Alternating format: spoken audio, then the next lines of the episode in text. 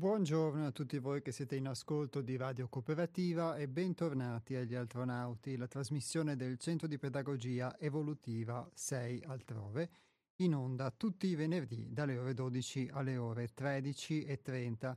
Oggi è venerdì 20 gennaio 2023 e qui a nome del Centro di Pedagogia Evolutiva 6 altrove conduce Iapos.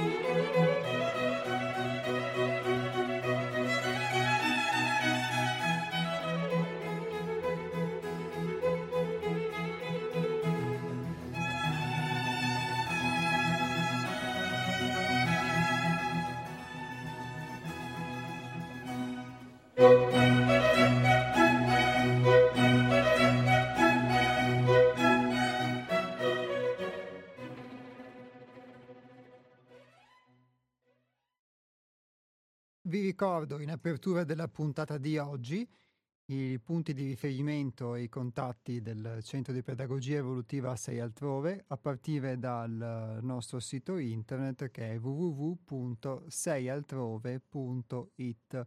Lo ripeto, www.seialtrove.it e l'indirizzo email che invece è info-seialtrove.it.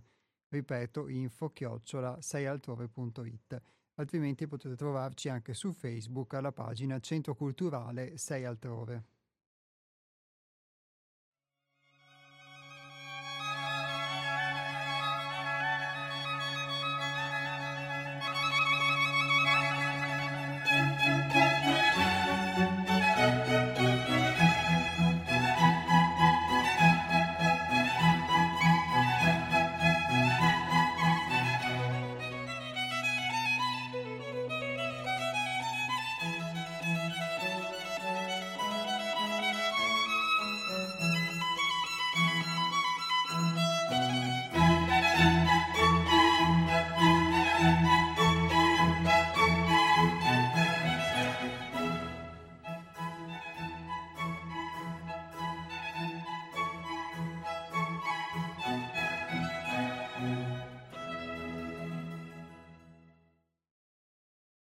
Nella puntata di venerdì scorso abbiamo affrontato un tema.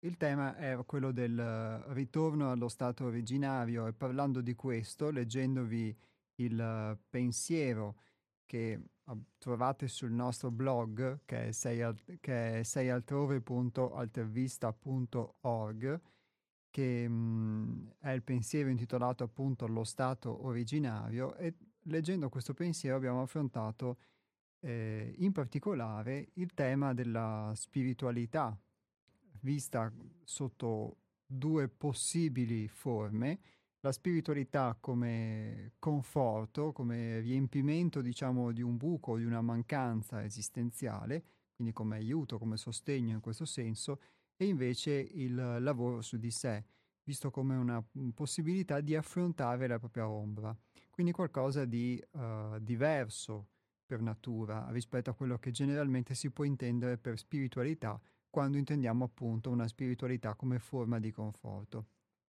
E da qui poi è partita anche una, una disamina da parte, da parte, vostra anche di alcuni temi che abbiamo toccato, come quello del desiderio, come quello del bisogno. Ebbene, nella lettura di questo pensiero, ehm, un tema secondo me molto importante che però non ho, uh, non ho toccato poi tra um, le varie ispirazioni che uh, mi sono giunte dalla lettura di questo testo è quello proprio dell'affrontare la propria ombra, che è, come dicevamo, quello che fa la differenza tra una spiritualità vista come una forma di sostegno, di conforto eh, alla vita quotidiana come un aiuto, che sicuramente non è in questo senso da giudicare negativa, e invece l'affrontare eh, la propria ombra, quindi le parti di noi che eh, meno ci piacciono, ma che soprattutto non, con- non conosciamo e che pur non conoscendole però determinano molto spesso eh, le nostre decisioni, il nostro comportamento, il nostro modo di essere.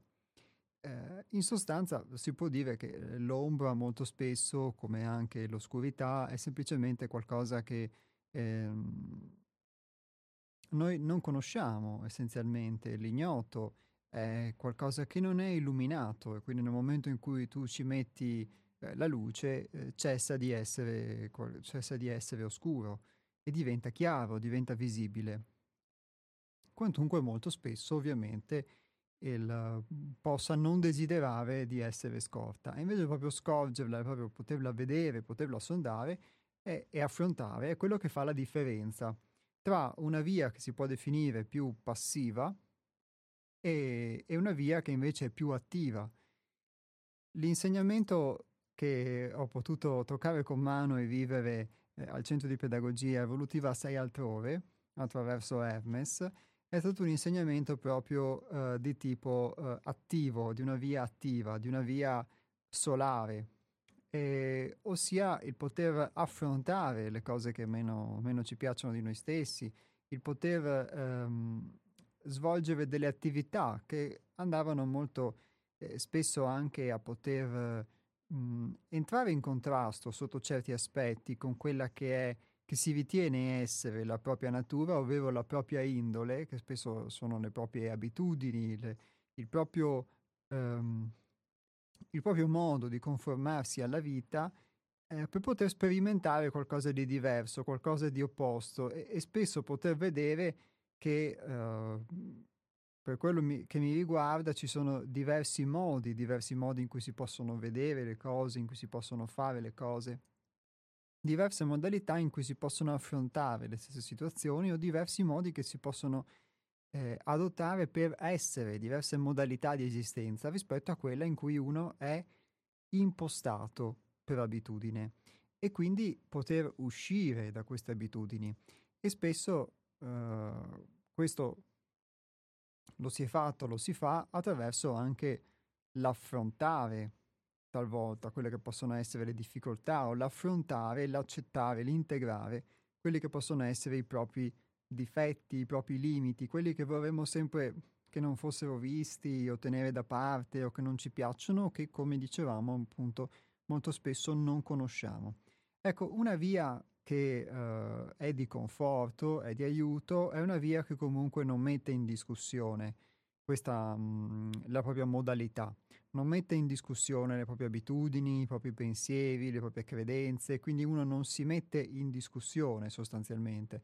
Nei momenti di difficoltà o anche semplicemente nei momenti in cui desidera un'apertura diversa, perché abbiamo parlato anche di questo, cerca un'apertura verso un mondo interiore, se vogliamo vederlo così, o, o spirituale, divino, religioso, per chi vuole vederla in questo modo, comunque un mondo che sia altro e da questo mondo che è altro gli giunge un aiuto, gli giunge un conforto e questo va, sicuramente ha una sua funzione importante, però non, non ci fa rimettere in discussione quelle che sono le nostre credenze. Ecco, questa è la differenza sostanziale.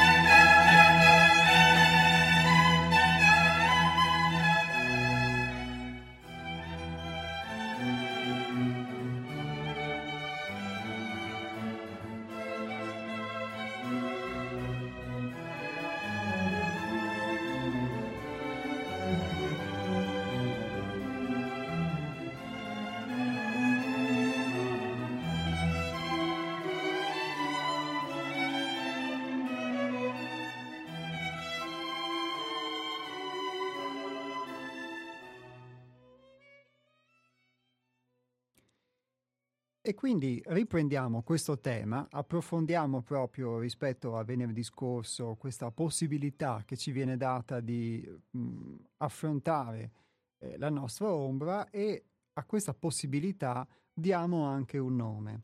E questo nome è iniziazione. quindi eh, leggerò un testo, anche in questo caso si tratta di un testo che potete trovare sul nostro blog che è www.seialtrove.altervista.org e, e potete quindi leggerlo. E chi desidera può anche iscriversi se vuole al pensiero settimanale, che è un pensiero che inviamo una volta alla settimana via email e tra cui anche il pensiero che vi leggerò ora e il pensiero che abbiamo letto nelle ultime puntate, che può essere uno spunto di riflessione che appunto spesso viene utilizzato anche eh, per questa trasmissione come, come, espressione di un'esperienza e come ovviamente mh, un possibile spunto. Ovviamente è, la, è una verità quella che viene espressa, non è un, un dogma o una verità assoluta, è una possibilità con cui ci si può confrontare.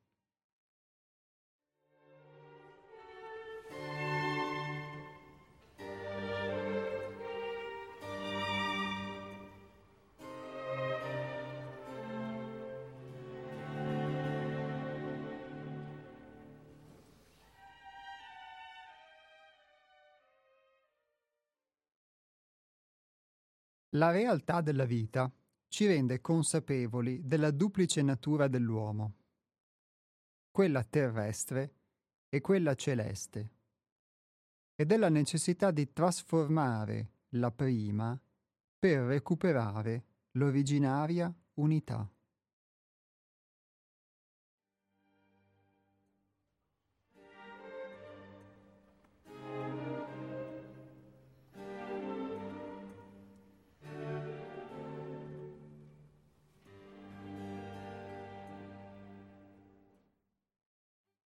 Questo processo, che si palesa nel tempo, si attua con la purificazione esperienziale dell'anima, cioè un rigetto di tutto ciò che è eterogeneo ed estraneo alla nostra vera natura essenziale. Questo viaggio all'interno dell'uomo, finalizzato al risveglio della coscienza, è detto iniziatico. どうも。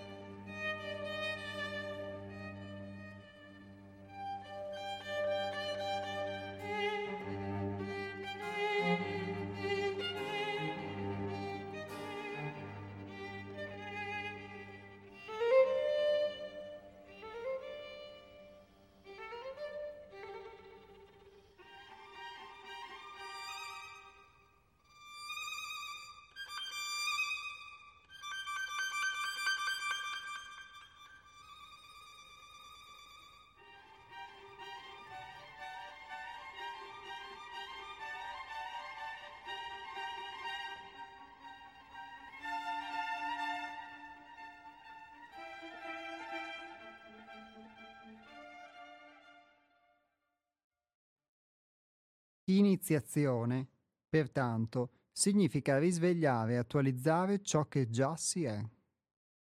Non si può in effetti diventare ciò che non si è.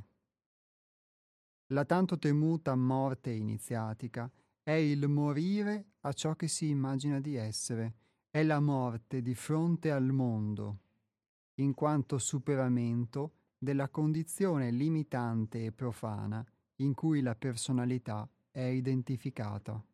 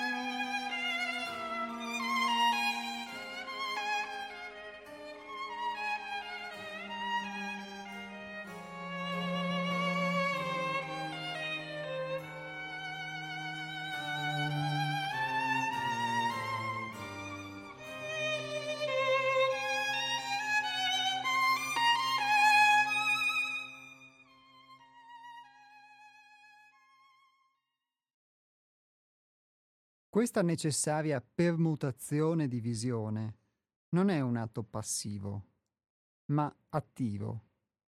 Dal momento che non è il corpo che disfacendosi viene meno all'anima, ma è l'anima che raccolta nel suo innato potere si svincola dai legacci inferiori imposti dalla natura terrena e dunque dall'identificazione col corpo. Da questo punto di vista, l'esoterismo cerca di offrire all'uomo la via per la sua progressiva iniziazione di risvegliare quanto di reale in lui c'è ancora, in modo che possa riconoscersi quale naturale figlio di Dio e potenziale seme dell'uomo nuovo.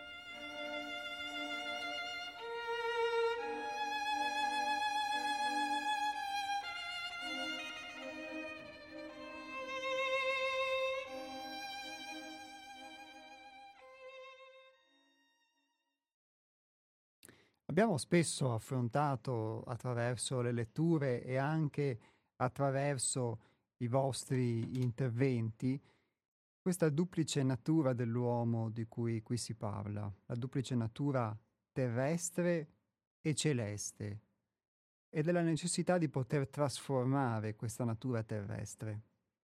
Ora usiamo delle analogie, noi chiaramente guardiamo alla terra come qualcosa che sta in basso e al cielo come qualcosa che sta in alto.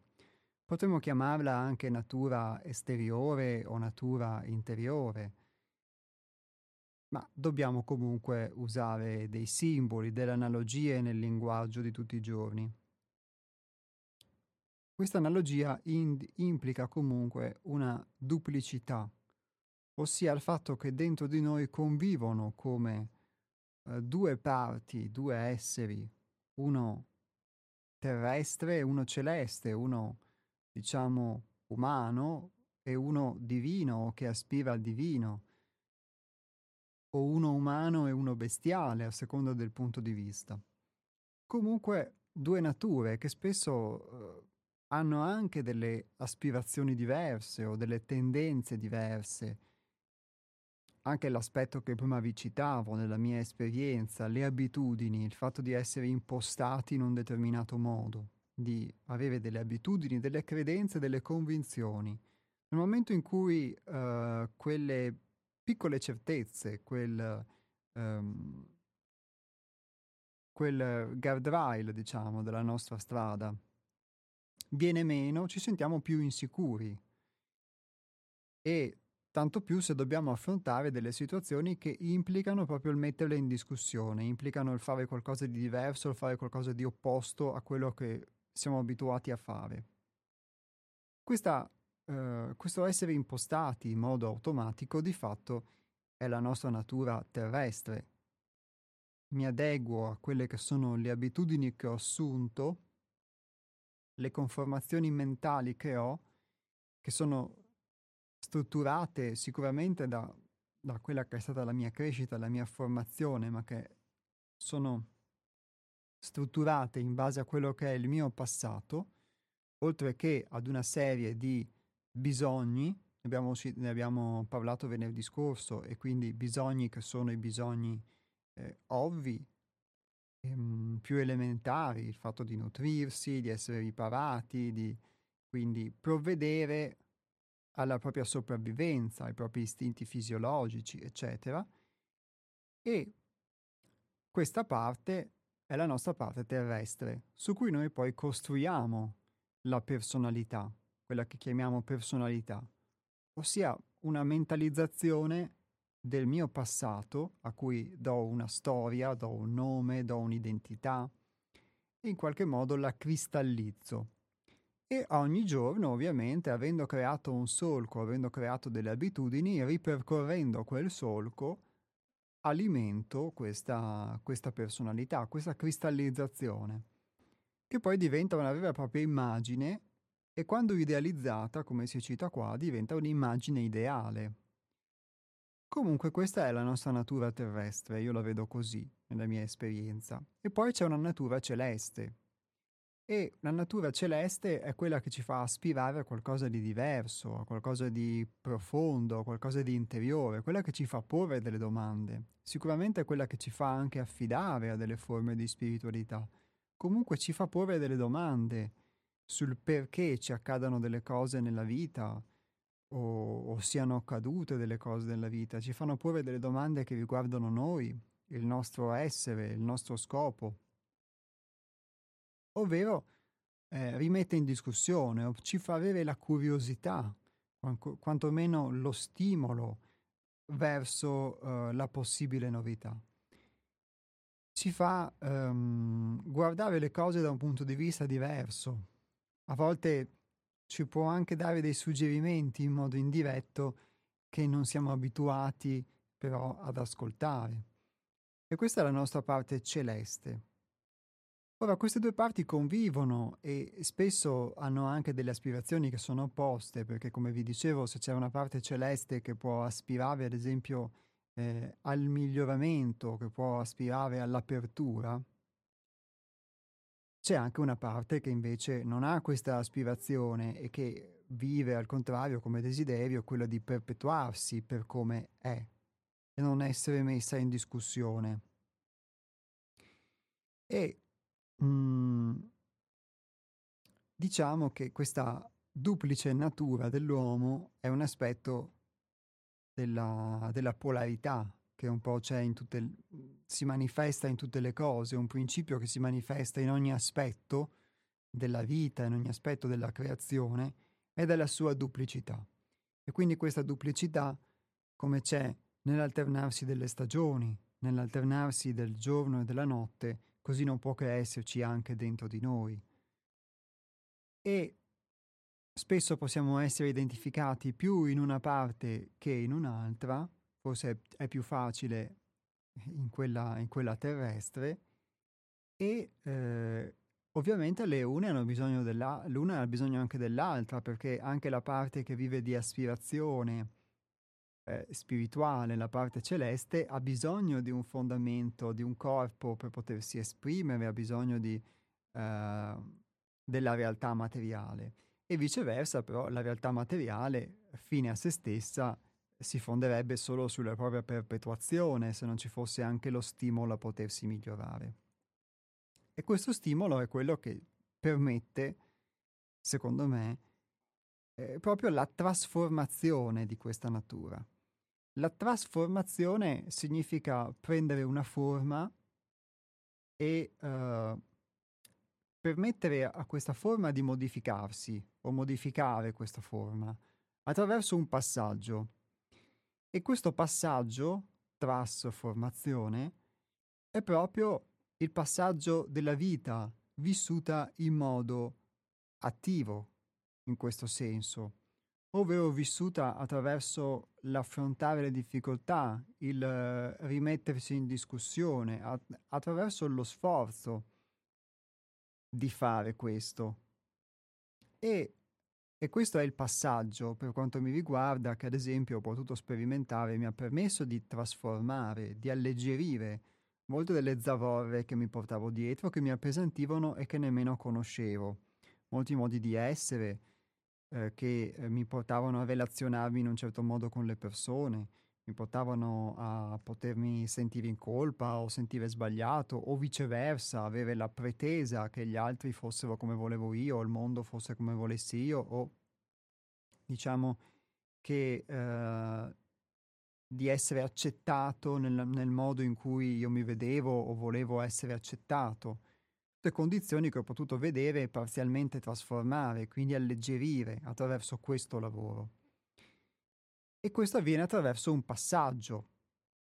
Quindi la nostra natura terrestre non è qualcosa di cui bisogna liberarsi, non è che è sbagliata, che la materia è sbagliata, né viceversa ovviamente che lo spirito sia solo un'astrazione mentale e, e la realtà sia solo la materia, ma, se, ma è qualcosa che può essere trasformato, quindi attraverso questo passaggio, ma questo passaggio è un passaggio cosciente, perché altrimenti eh, non può avvenire una trasformazione. Possono avvenire dei cambiamenti, sicuramente ognuno ne ha nella propria vita, eh, però sono dei cambiamenti che spesso non vanno ad intaccare la struttura profonda di come mh, mm, non vanno ad intaccare la forma, diciamo, che questa natura terrestre ha, questa nostra personalità molto spesso, ma vanno semplicemente ad aggiungere dei nuovi colori, dei nuovi sapori, eccetera, che però non modificano forse in profondità il nostro modo di approcciarsi alle esperienze.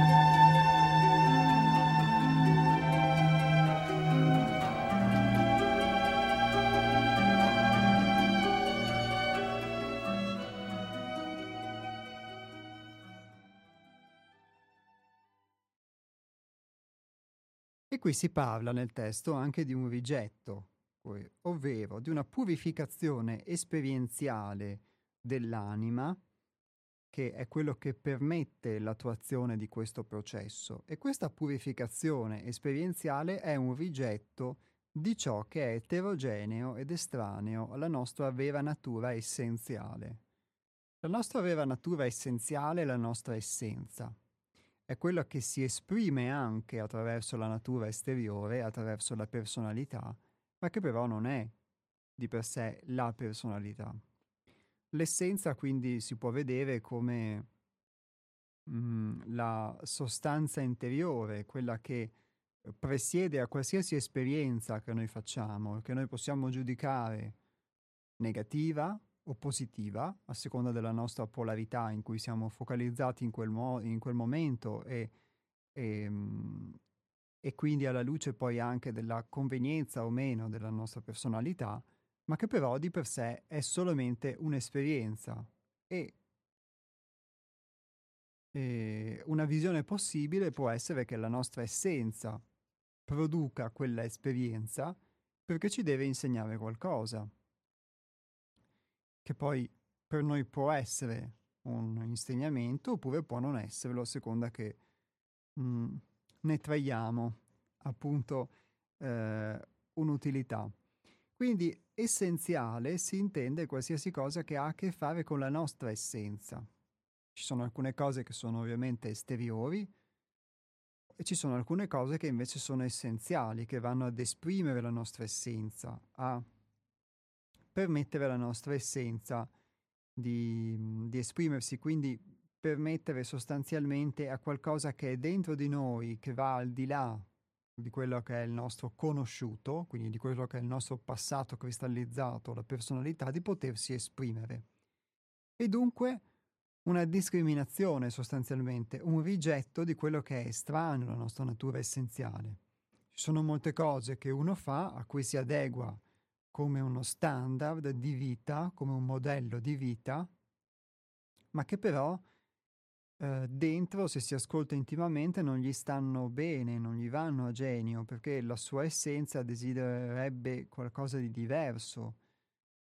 E, eh, e non riesce ad incastrarsi in questi standard, in queste etichette, in queste conformazioni e l'insistere nel, nell'incastrarsi, nel volersi incastrare in qualcosa in cui non riesce però ad, inc- ad incastrarsi, può um, può portare poi ad un rigetto sostanzialmente di questa, di questa situazione, perché è una situazione che a lui non si conforma, ma siamo abituati a pensare agli esseri umani, sia agli altri sia a noi stessi, in questo modello, in modo massivo, come pensiamo anche agli animali, a qualsiasi cosa nella natura, cioè standardizzabile, come se fossero degli oggetti prodotti in serie.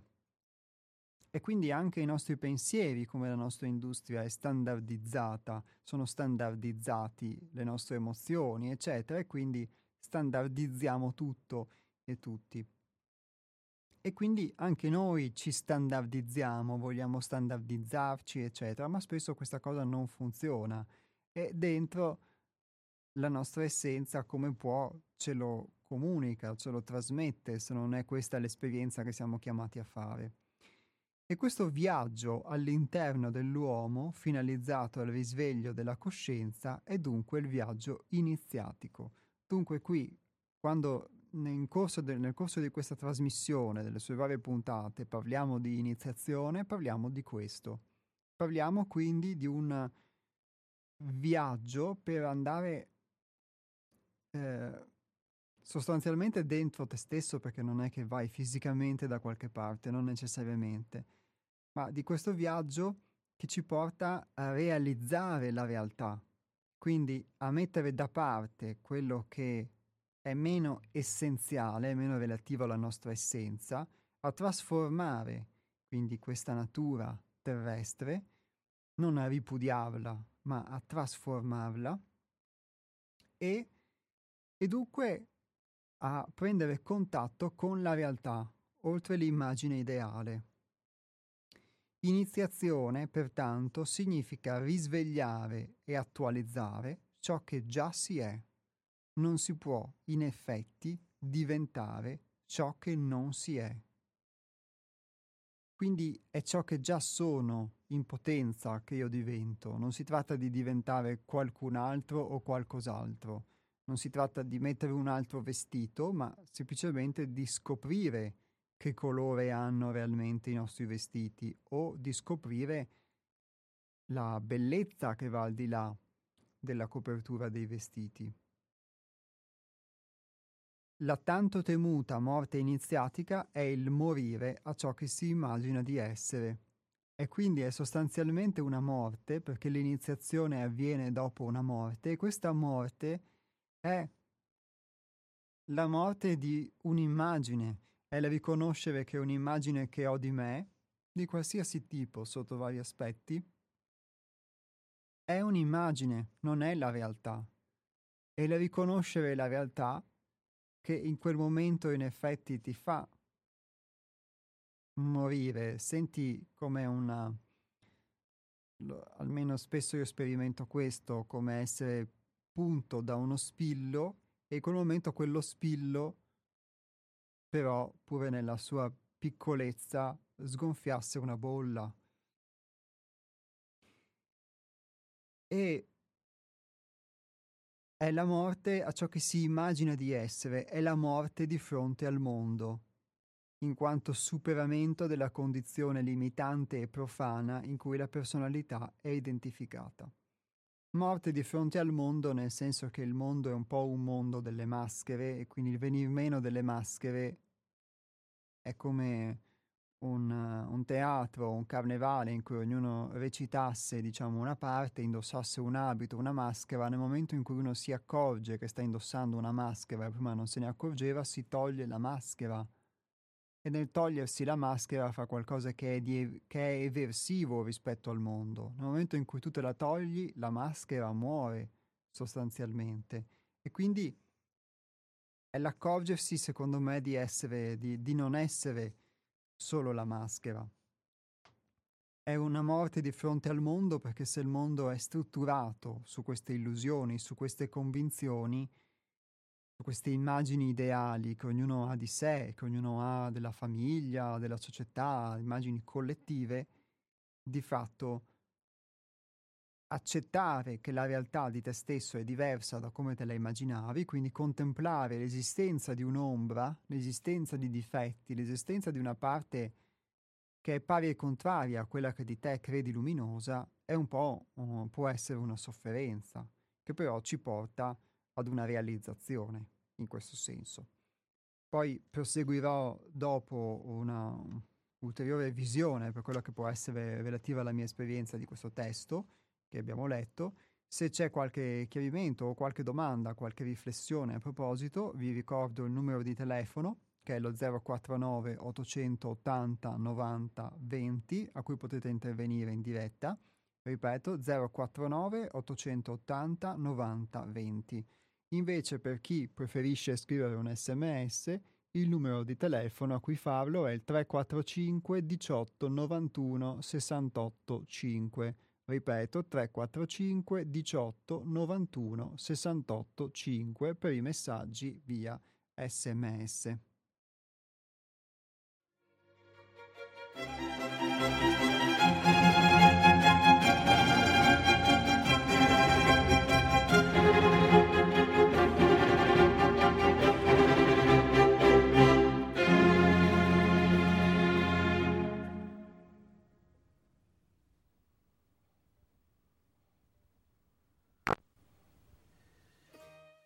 Pronto? Pronto, Iapos, sono Antonio. Ciao Antonio, ben eh, trovato. Ciao.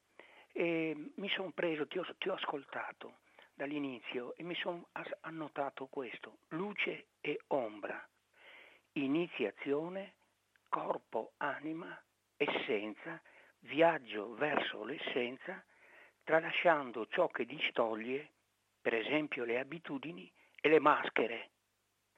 Ora, luci e ombre, bisognerebbe chiarire che non si intende l'ombra che adesso ho nella mia tettoia, perché non passa la luce, la luce il gioco luce e ombra naturale. In genere quando parliamo degli uomini, perché non sono fatti solo di, di, di materia, noi intendiamo luce e ombra soprattutto dal punto di vista del, lo potrei tradurre in, tor- in termini proprio popolari, semplici, essere falsi o bugiardi, ma non è così, questa è una connotazione morale.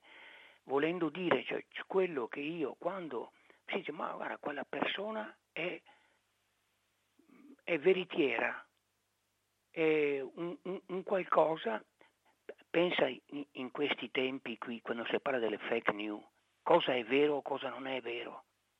Quindi oggi nel linguaggio moderno luce e ombra si intende ciò che è vero e ciò che non lo è, ciò che è costruito. Ma qua si inizia tutto, che lasciamo perdere. Poi c'è l'iniziazione. Noi siamo abituati a delle fari, varie fasi nella nostra vita, io lo chiamo appunto evoluzione, fasi iniziatiche. Allora io nasco da mia, da mia mamma, da, e, e vengo introdotto all'ambiente familiare, vengo iniziato all'ambiente familiare con atti, ehm, con, come vediamo i bambini, i, i neonati. Poi eh, comincia la crescita, arriviamo alla, all'adolescenza e c'è l'iniziazione alla, alla, età matura, 18 anni, e, è stato stabilito così. Poi tutte le scansioni, battesimo o, o in comune, il, ehm, quando ci si sposa, ci si mette insieme con un'altra persona e ci si, me, ci si dice guarda, si dice alla società io mi metto con questo, e lo, è una forma, inizia la, la, vita in due, eccetera. E poi la fase eh, che, la, la, religione li ha molto ben scandite, poi la, per ultima c'è la, la dipartita quando uno muore e c'è tutte le, le cerimonie, i riti, sono i, riti di, varie, dei vari passaggi. Eh, eh, ma invece tu per iniziazione intendevi, da quel che ho capito, ben altro. Non ho capito, io non ho capito che iniziazione siano vari i riti di passaggio, ma sia un ricercare se stessi quando io dicevo che il numero è inconoscibile. Invece per essenza evidentemente tu pensi che l'essenza ci sia, uno la sente e eh, l'iniziazione sia un, viaggia, un viaggio verso l'essenza, togliendo abitudini, incrostazioni che noi abbiamo assunto nella vita, gioco forza, perché il, l'essere, l'essere, umano nel vivere, quando si parla di concreto e di pratico contrapposto all'immateriale o al teorico o all'arzigogol, ai sofismi, io sono pratico, specialmente nell'epoca odierna. Ah, io sono pratico, è l'essenza è il mio pratico. Invece tu, da quello che dici, intendi, intendi altro, intendi che invece il pratico è una maschera e quindi bisogna in qualche modo non far finta che non ci sia, non sbarazzarsene, ma metter, saper mettere tra parentesi le varie maschere per raggiungere, per raggiungere il, il, la nostra essenza. Poi c'è il discorso corpo-anima, anche quello risente di quelle distinzioni che hai fatto cos'è il corpo e cos'è quella che diciamo anima, è l'immateriale, è quello che tocco con mano e quello che non tocco. Nessuno può dire di essere fatto di solo marmo. Poi, eh, ecco, eh, mi fermerei qui perché mh, mm, c'è molta confusione legato al discorso delle sette, all'esoterismo, inteso in questo senso inteso non nel senso originale suo, inteso nel, nel senso dell'ombra. Ecco. Quindi secondo me no, non sarebbe male che tu spendessi delle parole in più in quello che intendi per iniziatico, perché da come, da come so io avrebbe un effetto negativo. Per esempio, quando uno si iscrive alla massoneria ha dei riti iniziatici, quando uno entra in un'organizzazione, in qualsiasi eh, corporazione, gruppo, entra in un gruppo, eh, che sia partitico o sia di altro genere, ci sono delle, delle, delle, delle, delle iniziazioni, delle specie di... Ecco, quindi io, a me piacerebbe capire meglio cosa intendi per iniziazione che da quel che ho capito io, che sembra a me di aver capito, sia liberarsi dalle maschere per l'essenza. Ciao. Ciao Antonio, grazie ah, mille. Un'altra cosa, sì. un'altra cosa sola. Mi piacerebbe anche sentire una tua qualche parola su questa roba qui. E la maschera del maschilismo eh, che, che in nome della divisione del lavoro maschio-femmina ha messo su un impianto mondiale della, del, del, il linguaggio maschile, le donne sono costrette per esprimersi attraverso un linguaggio, questa costruzione che il, il, nella tua trasmissione sono venute due donne, una la Daniela Colaviti che ha spiegato nel, sul, sull'inconscio, sul sogno, sul sogno il, e un'altra ragazza che mm, mi pareva si chiamasse una Martina, sì. che si trovava bene nel tuo, nel suo centro, nel tuo centro perché per, questa, per questo risveglio, per questa presa di coscienza di sé. Quindi aggiungo un ulteriore elemento, la maschera maschile. Ciao. Ciao Antonio, grazie mille.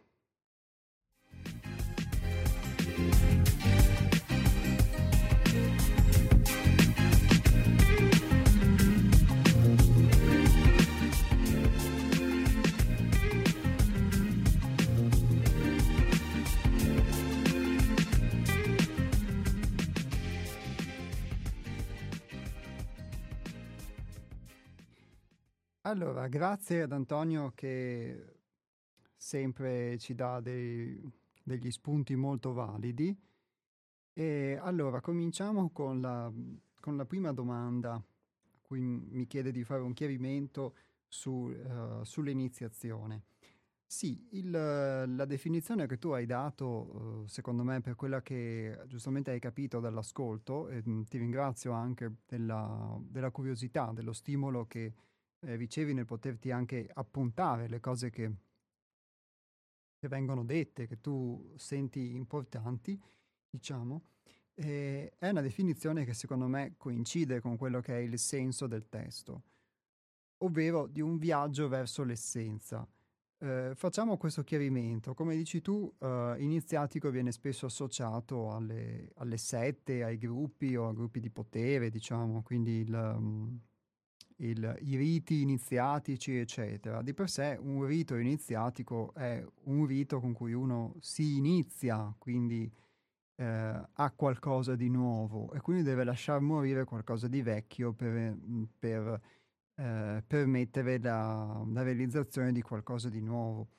Ma i riti iniziatici, mh, per quelli di cui ho sentito parlare, perché ovviamente non ne ho mai vissuti in questo senso, non li ho mai sperimentati, quindi non li conosco, ma so che si facevano anche nelle tribù, ad esempio, del, dei nativi americani oppure dei popoli africani, per quello che possiamo leggere o anche vedere attraverso la filmografia, e c'erano dei riti di iniziazione anche per eh, l'adolescente, come tu giustamente dici, che poi eh, diventava uomo, doveva superare delle prove, per cui quando era pronto poteva superare queste prove e da adolescente diventava uomo. Quindi non c'è solamente eh, l'aspetto che noi abbiamo in memoria, boh, ho sentito dire delle, delle sette, ma è un aspetto più in generale che riguarda, diciamo, eh, le società, che può riguardare i gruppi, che, che riguarda comunque la vita delle persone. Quindi iniziatico qui, ehm, ripeto la definizione che è, mh, mm, ho letto nel testo, iniziazione significa risvegliare e attualizzare ciò che già si è. Questo viaggio all'interno dell'uomo finalizzato al risveglio della coscienza è detto iniziatico, cioè un viaggio che ti porta a sperimentare qualcosa di nuovo, ma che ti porta soprattutto a conoscere parti di te e a lasciar morire quello che non serve più e poterlo trasformare. Nel momento in cui io scopro una verità su di me che mi fa cadere un po' il, uh, delle illusioni, eh, inevitabilmente vivo una forma di iniziazione che può essere più forte o meno forte, ma vivo una forma di iniziazione perché inizio qualcosa di nuovo. Eh, inizio a vedere le cose in modo diverso e però devo aver lasciato andare quel modo vecchio che io ho ritenuto mh, mm, non più utile, che ho ritenuto uh, non in linea con l'essenza, che ho ritenuto semplicemente limitante, non è che era sbagliato, era limitante o deformante, quindi abbandono una visione che era limitante o deformante su di me, sulla realtà, e accedo ad una visione nuova in questo senso, quindi, è l'iniziazione. Quindi ti ringrazio. L'iniziazione che si intende qua è questa, quindi non è un'iniziazione fatta di riti o di... no, per niente, si intende questo. Poi non so se intendano questo anche quelli che fanno i riti che tu citi, non lo so perché non l'ho mai sperimentato, non, non, non li conosco e quindi non, non, posso, non posso ovviamente saperlo. La morte iniziatica, di cui appunto parliamo, la tanto temuta morte iniziatica, leggo qui dal testo, è il morire a ciò che si immagina di essere. È la morte di fronte al mondo, una morte simbolica dunque, in quanto superamento della condizione limitante e profana in cui la personalità è identificata. Quindi supero una visione limitante per accedere ad una visione diversa.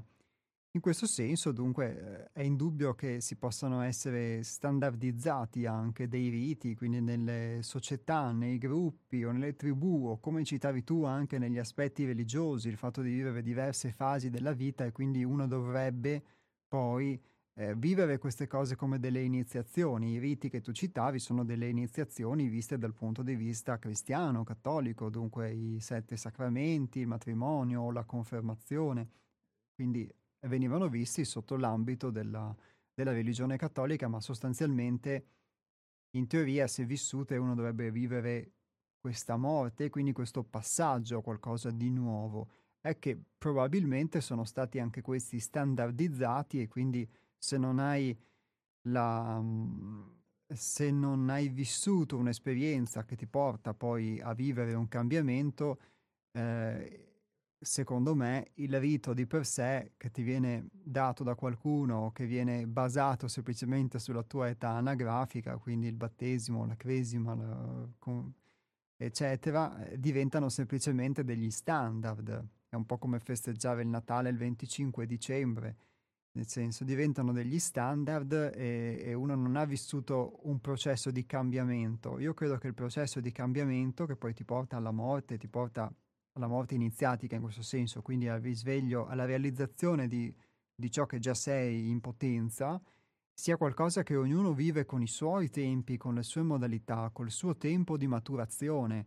Anche in un albero un frutto non matura, cioè due frutti eh, matu- potranno maturare simili, cioè però non maturano nello stesso momento, ognuno ha una forma diversa, matura in un uh, periodo di tempo che è che è diverso, sarà sempre la stessa stagione, lo stesso albero, però ehm, c'è qualcuno che, ma- che, è maturo prima, qualcuno che è maturo dopo, quindi questa standardizzazione, diciamo, secondo me ha fatto perdere il senso del, di quello che può essere una iniziazione. Guardando quindi alla nostra vita, uno può vivere un'iniziazione quando molto spesso può capitare quando accade qualche evento nella sua vita, anche qualche evento negativo che però lo scuote profondamente e gli fa cadere di dosso il mondo e da qui inizia un viaggio che lo porta a rivedere profondamente se stesso, le sue convinzioni, eccetera. Quindi l'iniziazione di cui si parla qua è proprio, è, è proprio questo. È solo che molto spesso mh, queste cose noi le viviamo, le sperimentiamo, ma non diamo loro dei nomi, perché non siamo abituati a guardare l'essere, siamo, guardati, siamo abituati a guardare solo l'esteriorità. E quindi dire mi è capitata questa cosa, mi è capitato questo evento, mi è successo questo. Guardiamo solo l'aspetto esteriore e, e non guardiamo il lato interiore, ma semplicemente perché non siamo abituati, per mia esperienza dico questo, non siamo abituati a viverlo, a guardarlo a considerare che esiste, siamo abituati a guardare solo il lato esteriore e quindi assumere questa visione significa anche doversi um, cimentare, provare, uh, sforzare, se è una cosa che ovviamente sentiamo vera. E quindi eh, non guardiamo anche agli eventi della vita come dei possibili uh, messaggi sotto questo aspetto, sotto una forma iniziatica, appunto, ma eh, li, li guardiamo solamente nel loro lato esteriore, diciamo. E talvolta però ci poniamo delle domande e queste domande sono quelle che ci permettono poi di, di guardare le cose in modo diverso, ci danno se non altro lo stimolo. E um, quindi questo per quanto riguarda l'aspetto dunque dell'iniziazione. Spero di essere stato abbastanza chiaro, in alternativa insomma potete uh, fare ulteriori domande, anche tu stesso Antonio se vuoi nel caso appunto confermarmi la chiarezza o meno, della, l'esaustività o meno di questa definizione. E eh, il fatto che, come tu dici, eh, le maschere possono essere messe tra parentesi ma non liquidate o che le abitudini che assumiamo le assumiamo comunque gioco forza, beh, anche questa è nella natura delle cose e quindi non c'è ovviamente una critica, non c'è qualcosa di sbagliato o di meno sbagliato. E eh, per quanto riguarda l'aspetto del corpo e dell'anima e quindi il fatto che anche qualcosa di essenziale sia materiale, eh, secondo me sì, sono due cose che viaggiano insieme. Poi questo aspetto lo affronteremo rileggendo queste, queste, questi ultimi due paragrafi del testo che vi ho letto, dove viene citato proprio questo aspetto. Eh, ma sostanzialmente credo che se eh, la vita nella materia e comunque la nostra esperienza, questa vita può essere vissuta sostanzialmente in modo superficiale oppure con eh, una ulteriore profondità. È questo, è questo che fa la differenza semplicemente. Non è un rifiuto della vita materiale e dunque anche qualcosa di materiale può essere spirituale, anche lo spirito può essere materiale. E l'aspetto della maschera del maschilismo. Allora, beh, ehm, partendo comunque dal, dal, fatto che però io ovviamente sono un maschio e quindi questa cosa è um, sicuramente la mia lente è comunque una lente più maschile. Eh, tu dici l'impianto, mon- c'è un maschilismo che ha assunto, ha formato un impianto anche costringendo un determinato tipo di linguaggio, eccetera. sì, diciamo può, può essere, diciamo, mh, mm, eh, è, un, um, è un tema che secondo me però eh, non è forse mh, essenziale, credo io, perché la nostra essenza poi può essere sicuramente, può vivere un'esperienza maschile, femminile, oppure un'esperienza femminile nel maschile, maschile nel femminile, eccetera. Mm, quello che ho visto io, che ho potuto vedere io per la mia esperienza, è che questi aspetti comunque, indipendentemente dal nostro genere, si, com- si, compenetrano, come la nostra natura è duplice, non c'è nulla che non possa essere duplice, quindi anche gli aspetti femminili, gli aspetti maschili, nella, sicuramente nella, nella stessa persona, nei nostri pensieri, nei nostri modi di essere, sono complementari. E quindi dal punto di vista dell'essenza è più un gioco di luci e ombre, come dici tu, che non si dà l'una senza l'altra, che non una vera e propria identificazione in un genere che poi è, ci porta, secondo me, ad una identificazione comunque in una vittima e in un carnefice.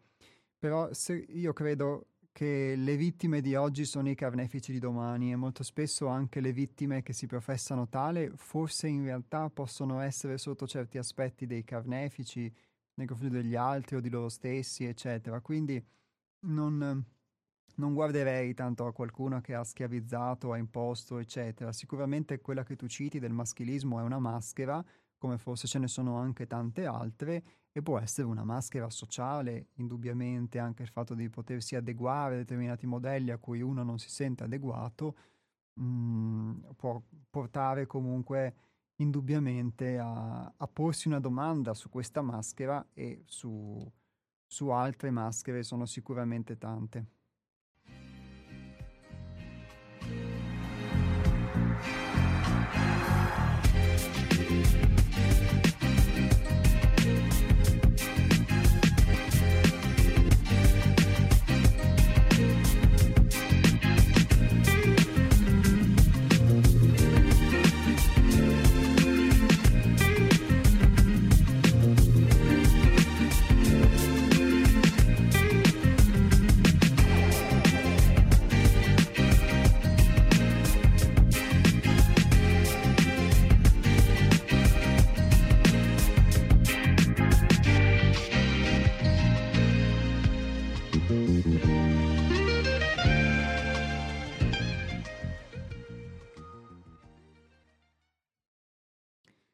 Allora, mi è stato segnalato che l'audio degli, degli, ascoltatori non si sente, non so se questo può essere un problema comune, perché qui in regia si sente, il microfono è alto, quindi casomai dovesse esserci questo problema, anche voi potete eventualmente segnalarlo. E il numero di telefono degli sms è il 345 18 91 68 5. In ogni caso, se eh, volete fare degli interventi telefonici che nel peggiore dei casi comunque si sentiranno nello streaming o si sentiranno nel, um, nei podcast, il numero di telefono per la diretta è lo 049 880 90 20. Ripeto 049 880 90 20.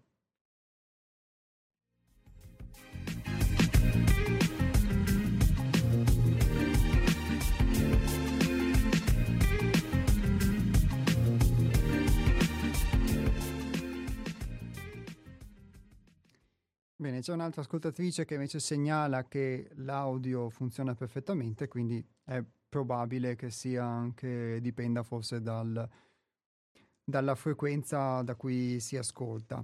Allora, bene, con questa notizia positiva proseguiamo la, la trasmissione. Come vi dicevo, mh, nel, nel proseguio del testo viene affrontato anche l'aspetto del corpo e dell'anima, come viene come è stato citato prima proprio da Antonio.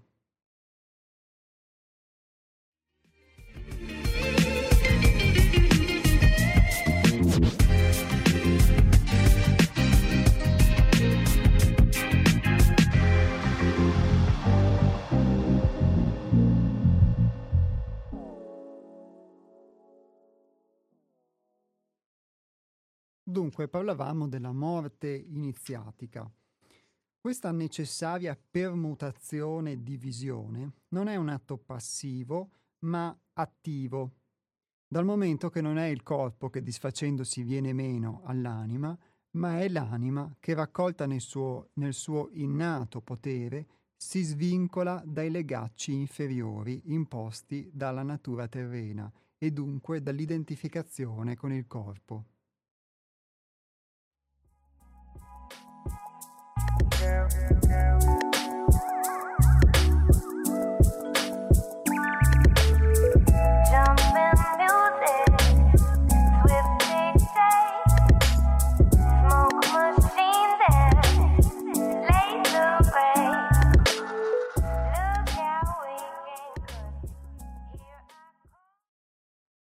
Dunque qui si parla di un atto attivo, appunto, e non passivo. Quindi un atto passivo può essere anche il uh, fatto di poter um, seguire le proprie abitudini, la società, quindi cambiare, però cambiare in conformità mh, mm, ai cambiamenti che ti vengono imposti uh, dall'altro, dal mondo, dalla società.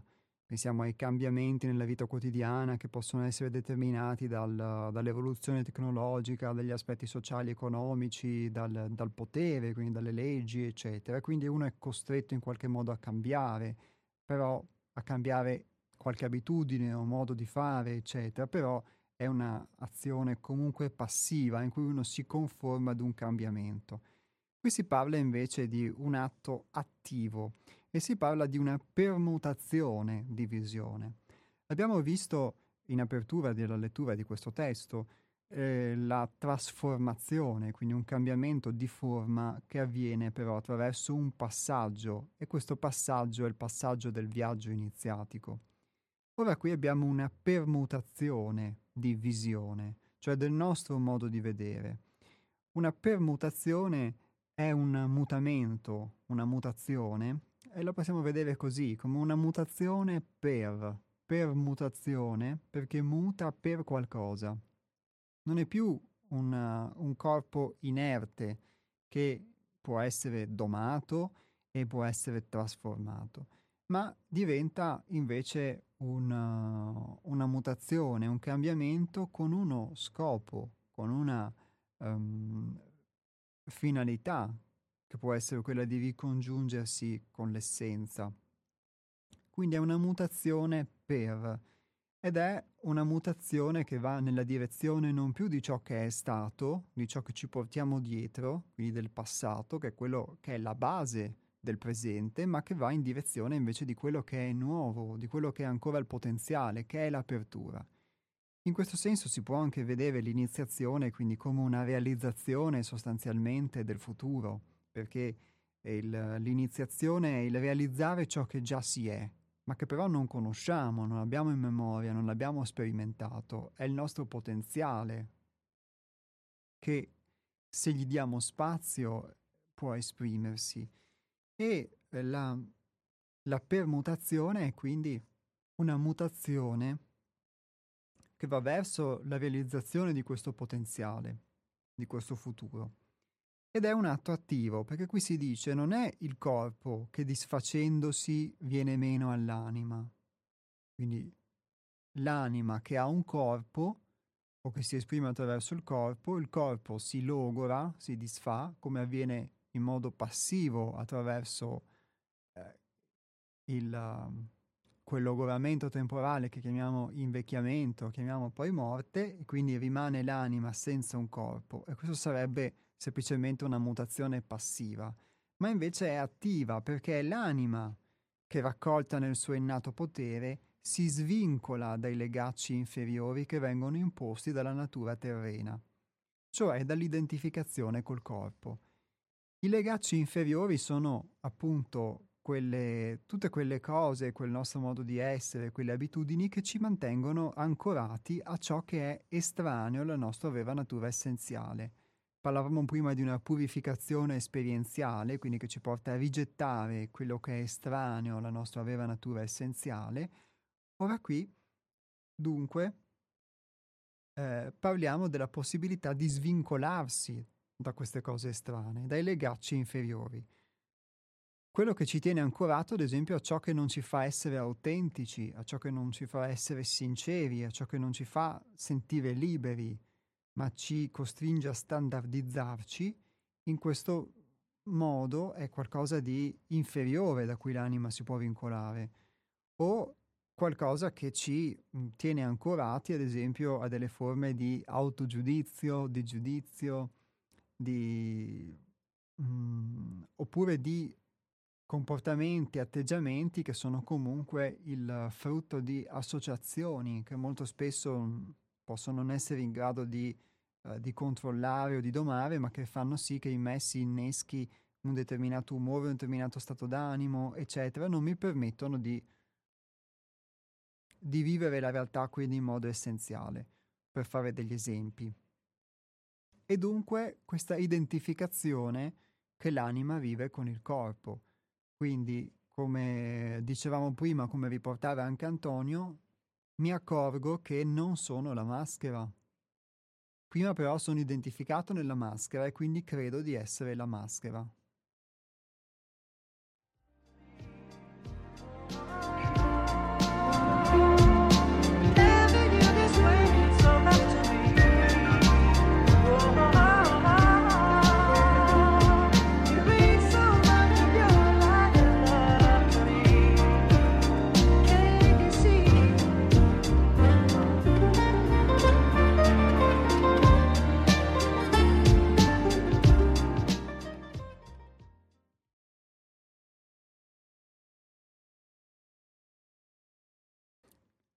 Da questo punto di vista l'esoterismo cerca di offrire all'uomo la via per la sua progressiva iniziazione, di risvegliare quanto di reale in lui c'è ancora, in modo che possa riconoscersi quale naturale figlio di Dio e potenziale seme dell'uomo nuovo.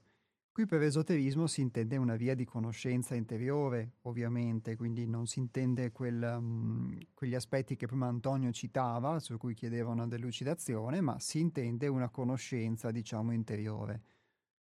E dunque quel, questo è il senso dell'utilizzo di questa parola nel testo e quindi per quanto riguarda la nostra trasmissione degli astronauti, diciamo, non ha altre significanze. E cerca di offrire all'uomo la via per la sua progressiva iniziazione. E quindi, come ricordava Antonio, che ci possono essere diverse fasi che uno affronta in cui deve rimettere in discussione quello che è il proprio modo di essere, la propria funzione, il proprio ruolo, queste sono delle iniziazioni progressive sostanzialmente, perché poi anche un'acquisizione, anche una realizzazione ha una durata perché poi posso realizzare qualcosa di più grande, posso um, vedere che alla lunga anche la nuova verità che ho adottato poi si rivela un'illusione o si rivela limitata e quindi posso adottarne una più ampia, riconoscere una più ampia. Ma qui non si tratta solamente di adottare una visione, qui si tratta di risvegliare qualcosa che di reale c'è. E quindi è un, un'azione di progressivo risveglio sostanzialmente di qualcosa di reale, cioè di toccare con mano la realtà e che ci porta a riconoscerci quali naturali figli di Dio e potenziali semi dell'uomo nuovo. E quindi sostanzialmente è questa natura divina che finalmente può esprimersi e può diventare anche un seme per qualcosa di diverso. E quindi anche il lavoro che ognuno può fare di sgrezzamento che abbiamo descritto poi ci può portare a seminare sostanzialmente questo, questo seme che è il seme dell'uomo nuovo.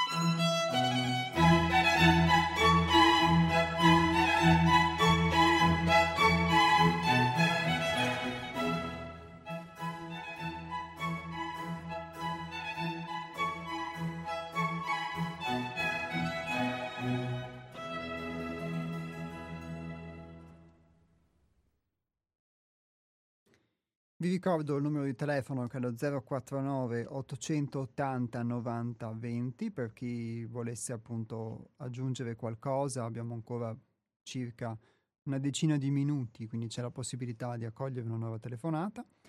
E il, um, invece in relazione a quello che um, chiedeva l'ascoltatore di prima, Antonio, ovvero sulla luce e l'ombra, in effetti eh, faccio un chiarimento. Quando mh, parliamo di ombra, per quella che è la mia esperienza, eh, mi riferisco a molte cose di me che io metto in ombra e che mh, non esprimo, non dico o comunque eh, possono essere ritenute sbagliate, eccetera, o a cui non do valore, ma che comunque fanno parte della mia esistenza. Ad esempio, quelli che possono essere i piccoli attriti, i fastidi o le cose che metto in ombra o uno può vivere talvolta delle forme di mh, mm, rabbia che non esprime, eccetera. E eh, tutto questo fa parte della mia ombra. Quindi l'ombra, almeno io la vedo così, non è solamente qualcosa che è falso rispetto a qualcosa che è vero. Perché allora molto spesso inconsapevolmente molte cose che costruiamo possono essere false, eccetera. Soprattutto quando c'è un, una falsità, in questo senso credo sia intesa eh, come volontaria. Ma ombra è ciò che metto in ombra, ciò che molto spesso io stesso non mi permetto di poter guardare e che però determina la mia azione, il mio modo di essere, perché mi influenza nel mio modo di essere. E quindi ci sono degli aspetti che io metto alla luce, degli aspetti che io invece metto in ombra, eh, perché non mi piacciono, perché ritengono, ritengo che siano sbagliati, eccetera, o per una forma morale, tutto questo va a costituire l'ombra. Quindi in questo senso, secondo me, non c'è un criterio di giusto o di sbagliato, ma anzi c'è semplicemente un criterio in questo senso che è conoscitivo, perché eh, se io non, non, affronto l'ombra, non affronto anche queste cose che metto da parte, eh, sostanzialmente non posso conoscermi e quindi non posso operare questa trasformazione di cui si parla qua. Sarà solo una trasformazione immaginaria, immaginifica, perché eh, sono identificato, sono in una immagine ideale sostanzialmente, che è l'immagine di essere unicamente luminoso, unicamente buono, eccetera, di non avere difetti e quindi in questo senso vivo solo una parte della realtà, una parte molto spesso deformata, molto spesso alterata.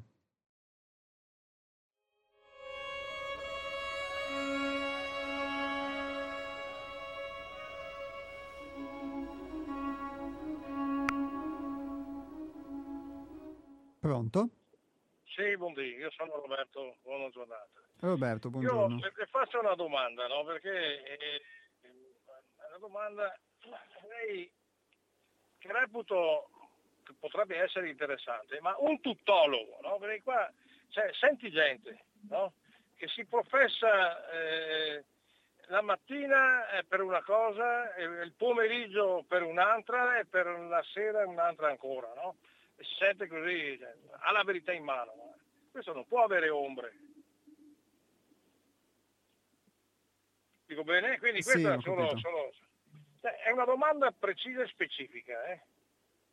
Perché sento, sento ehm, a tutte le ore diciamo i tutori, io li chiamo, sanno di tutto, no? Se parli di calcio loro sanno, se, parli, se parlano di, loro, se parli di, loro sanno, parli di politica, ma figuriamoci. Eh, quindi mi, mi, mi, lascia un po' perplesso diciamo questo, cioè. ma il tuttologo eh, ha un, un, lato di ombra, no? Perché lei eh, parlava, cioè, c'era qualcuno che parlava a lei e qualche suo interlocutore e diceva eh, eh, l'uomo ha fatto una domanda tra il discorso del bianco e il discorso del nero. Gradirei diciamo, di approfondire diciamo, questo evento, se ne è possibile, se no rimane una domanda eh, incompiuta, ma comunque da lei diciamo, la, la risposta se gradisce. Arrivederci. Grazie mille.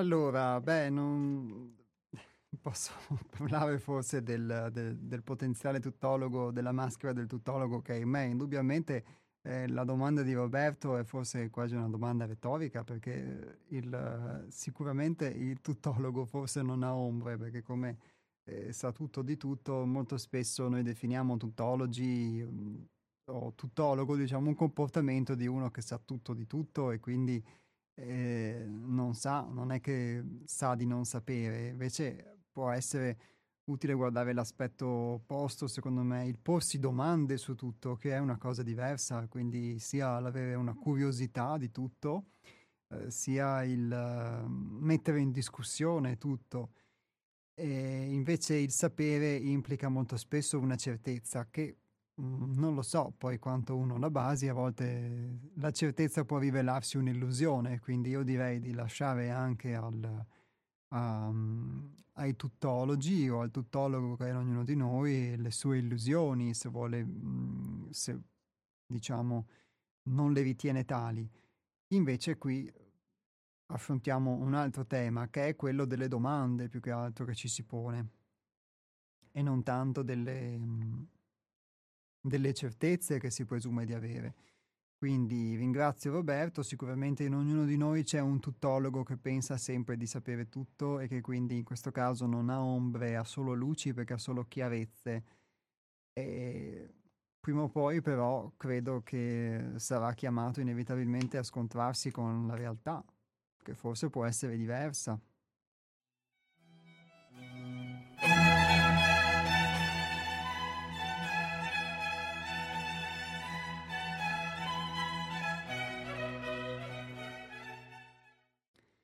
E nel frattempo è giunto anche un messaggio, quindi sempre in tema di iniziazione, quindi relativo anche a quello di cui abbiamo parlato rispondendo all'intervento di prima. E ve lo leggo. Ogni iniziazione in ambito religioso, in linea di massima, opera sul risveglio dell'anima in ambito psichico che rifiutata o domata la natura inferiore si apre ad uno stato particolare di coscienza, di santità, prevalentemente sperimentato dall'iniziato in ambito passivo devozionale.